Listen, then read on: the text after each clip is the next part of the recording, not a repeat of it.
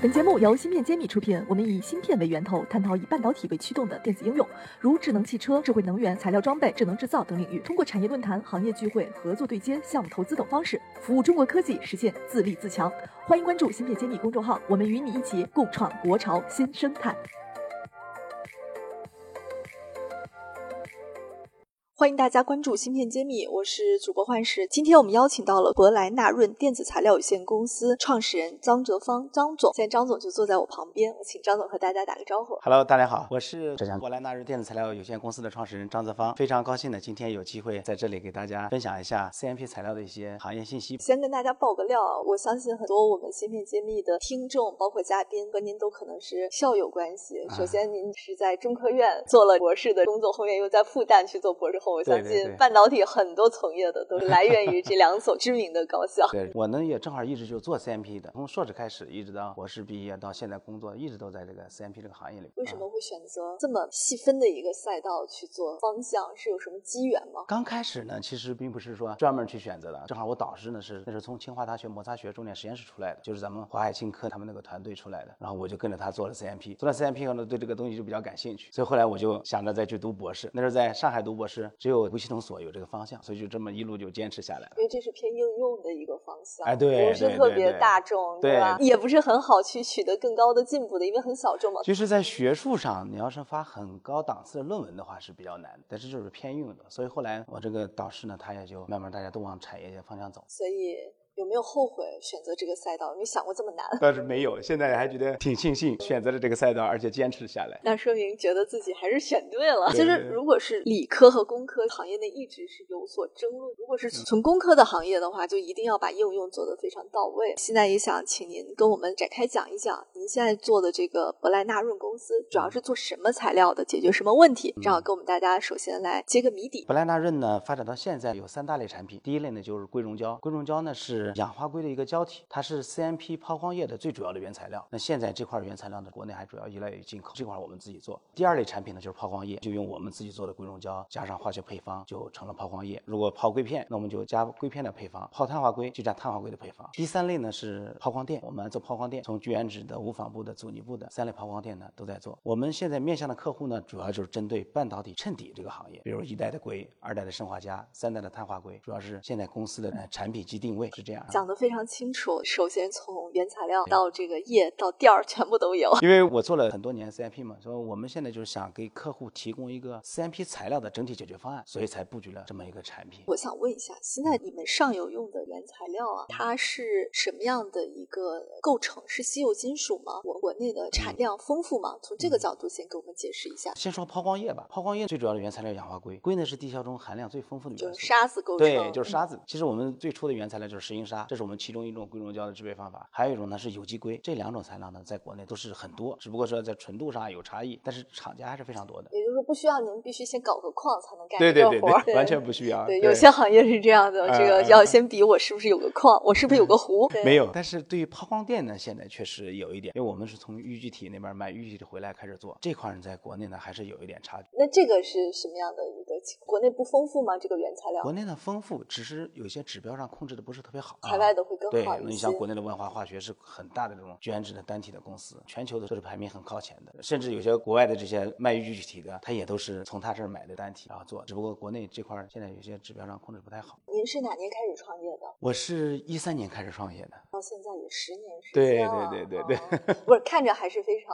年轻、非常有朝气的，谢谢不像谢谢不像是被创业折磨的非常厉害的，。心态比较好对，嗯可能很早定了自己的行业方向，就会没有什么纠结感。对对对对，因为创业到现在遇到的挑战多吗？挑战还是一直有。原来最大的挑战就是客户要给你提供测试机会，就是有时候很难拿到客户的测试你这机个会。东西大家不敢轻易对，用的往往是我们客户的这个最后一道的工艺，成本呢又占的客户这种成本又不是特别高。为什么选择先从衬底的这个赛道切入呢？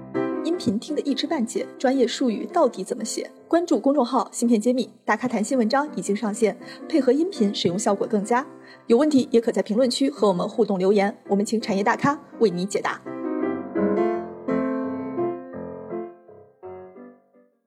其实也是根据企业的实际状况来定的。两大点吧，第一点呢是原来呢衬底这个行业呢比较小，衬底的国产化本身就比对，较国少产商很少。哎，嗯国产商很少。这两年呢，彻底的国产商逐渐起来了，比如新生啊、中环呀、易思维啊、硅片的国产商起来了，那带着它的 3MP 材料就起来了。另外一块儿碳化硅这个衬底，现在也是蓬勃发展，那它的 3MP 材料也就多起来了。需求这量是极对，这是根多据市场的这个情况把我们定位的。第二个呢，就是根据公司的实际情况，因为原来大家关注都是 Fab 厂用那种 3MP 材料，那那种材料呢，试用的门槛非常高，拿到客户的测试机会呢更难，因为它一片的成本要太比高衬底的了成本要高，太贵了，一般的公司都还拿不到这个机会。所以这个也是一种差异化的竞哎，对，也争。是差异化竞争，因为在 Fab 厂那块儿，安吉科技已经做的也非常好了嘛。第二，也有一些上市公司已经布局了，对，所以可能他们会有更强的资源去锁这个客户。那我们走差异化也蛮好的。没错，正好跟着衬底国产化的步伐，然后我们把 CMP 材料给国产化。张博士今天在我们节目上有没有什么产品想对外推广或发布？我们也非常愿意提供这样的一个宣传的平台。你也可以多讲讲你们这个产品的优势，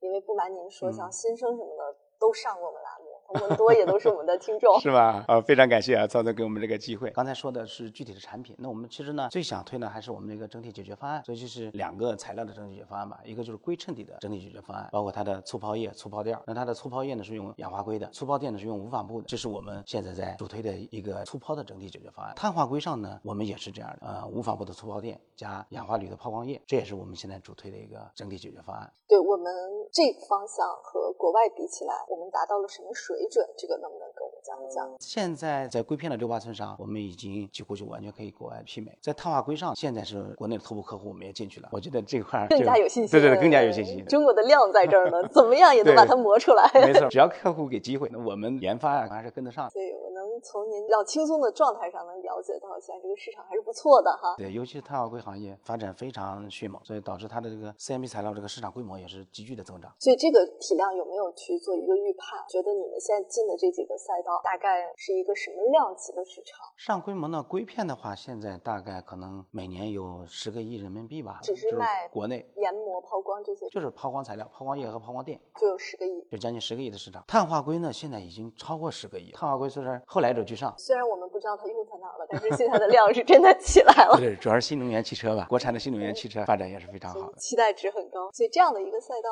你觉得现在竞争激烈吗？竞争呢还是有的，不过好的是呢，因为不管怎么说，它都属于半导体行业嘛。首先，供应商资质要求也很高。第二个呢，对你的每一步的产品升级能力，那现在客户也都会考核，不像以前 LED 啊或者消费电子领域这些 CM 这些抛光材料，相对要求不多，哎，相对要求不多，客户甚至都不来审工厂，但是半导体的客户都会。所以这样的话呢，其实都是要求一个公司有个积累的。现在一个新的公司可能进入这个行业就会稍微慢一点。所以像您这种从读书做研究到最后产业化，都是走同一个路线，没有变过行，这个就是比较难得了。对，理只解能说度是要做的这个材料没变过，但是应用的对象其实也一直在根据市场的变化也一直根在据变需。求在调整哎，，根但据还需求是这个在调整材料。只是还是抛光材料，抛什么东西？那您觉得这个抛光材料中国国产化的能力到达了现在的一个什么程度呢？跳出您现在在的这个上游的呃嗯衬底这个赛道，我们说整嗯个抛光行业，我们中国跟国际比起来到达了一个什么水准？可以说我们已经完成了进口替代了吗？可以这么讲吗？哦，那只能说是某些材料上。你比如集成电路，它有很多层，可能某些层上已经完成了这个进口替代，但是其实好多层里边也没有。哦，其实它不同的层抛光的材质对对还对，材质是不不一一样样的。那抛光液的配方就要不一样，好复杂呀，啊因为现在 都多少层，几百层都有。十四纳米可能几十层、二三十层都需要抛光，每一层的抛光液都是略有不同的。这个配方稍微对炒的不够好， 这是个是就要是翻车。就不能用。那它会对甲方的 owner 的产品产生损伤吗？就是抛不掉，但它会损伤它的产品吗？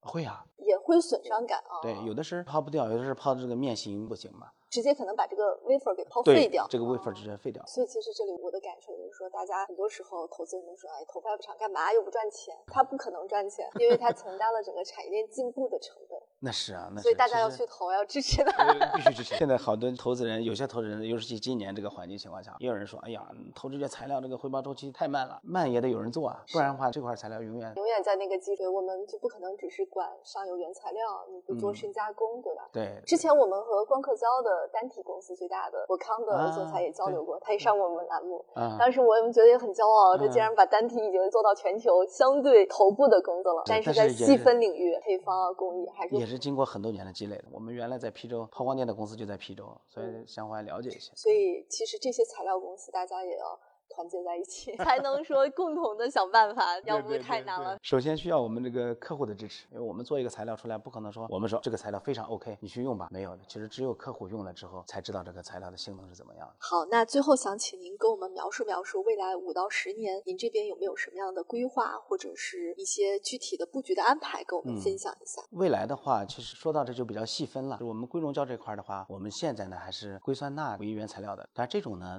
相对应的它就有一个金属离子含量会偏高一点，在有些层的抛光上就不能用，比如硅片它有粗抛、重抛、精抛，那精抛上就不能用。那我们现在就规划了超高纯的硅溶胶，就是以有机硅为原料的，金属离子含量要控制在四百个 ppb 以下。这种要做很长时间的研发，替代底层的材料，这个材料还真的不纯是研发，主要是怎么把它放大生产出来。生产的稳定性，对有对，可生产持出续来性这才是最重要的。其实好的材料大家研发都能研发出来，工艺的问题，对，但是你一旦生产就发现批次不稳定，尤其是化工，一旦放大环节，啥都出来了。，没错，没错，啥问题都出来了。而且这我们这边涉及到危化品还还比较多，在这个工艺里扩展拿地都不容易，我们现在也拿了一块化工用地嘛，在浙江衢州一百零七亩，这是刚才硅溶胶是第一个规划，第二个就是抛光电。抛光电这块呢，尤其是在我们这个晶抛电，几乎全球都依赖于日本的富基宝这块呢，现在我们也在持续的努力规划。好的，我们也非常清晰的收到了您非常务实的两个方向，所以也期待张博士带着公司持续的深耕，把难啃的骨头啃下来，给我们中国半导体更多新的可能性。，好，希望谢谢您给我们分享了这么多，感谢。谢谢赵总，我是浙江珀莱纳润电子材料有限公司的张泽芳，我在新品揭秘等着你。芯片揭秘汇聚精英智慧，打造 IC 人专属发声平台，传播专业知识，科普芯片魅力。剖析产业热点，揭秘行业发展趋势。我是主播幻石，我是主讲人谢志峰，欢迎大家关注芯片揭秘。